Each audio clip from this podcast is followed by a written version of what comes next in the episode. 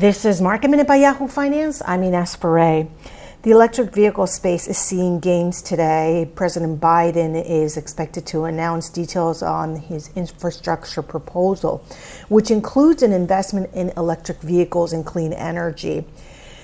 The Biden administration could give a 10 year extension of tax credits, which the automobile industry has been asking for.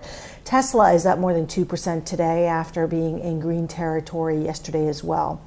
ChargePoint is also another EV space related company which is seeing gains today as the infrastructure proposal from the Biden administration is expected to include a charging stations focus. Meanwhile, Romeo Power, an EV battery tech company, reported its quarterly results. That stock, though, is tanking today after the company gave a warning about cell shortages given the boom in the EV space. Demand for raw materials and cells have exceeded supply.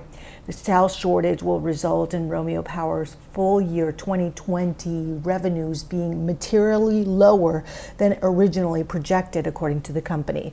For more market minute news, head to yahoofinance.com.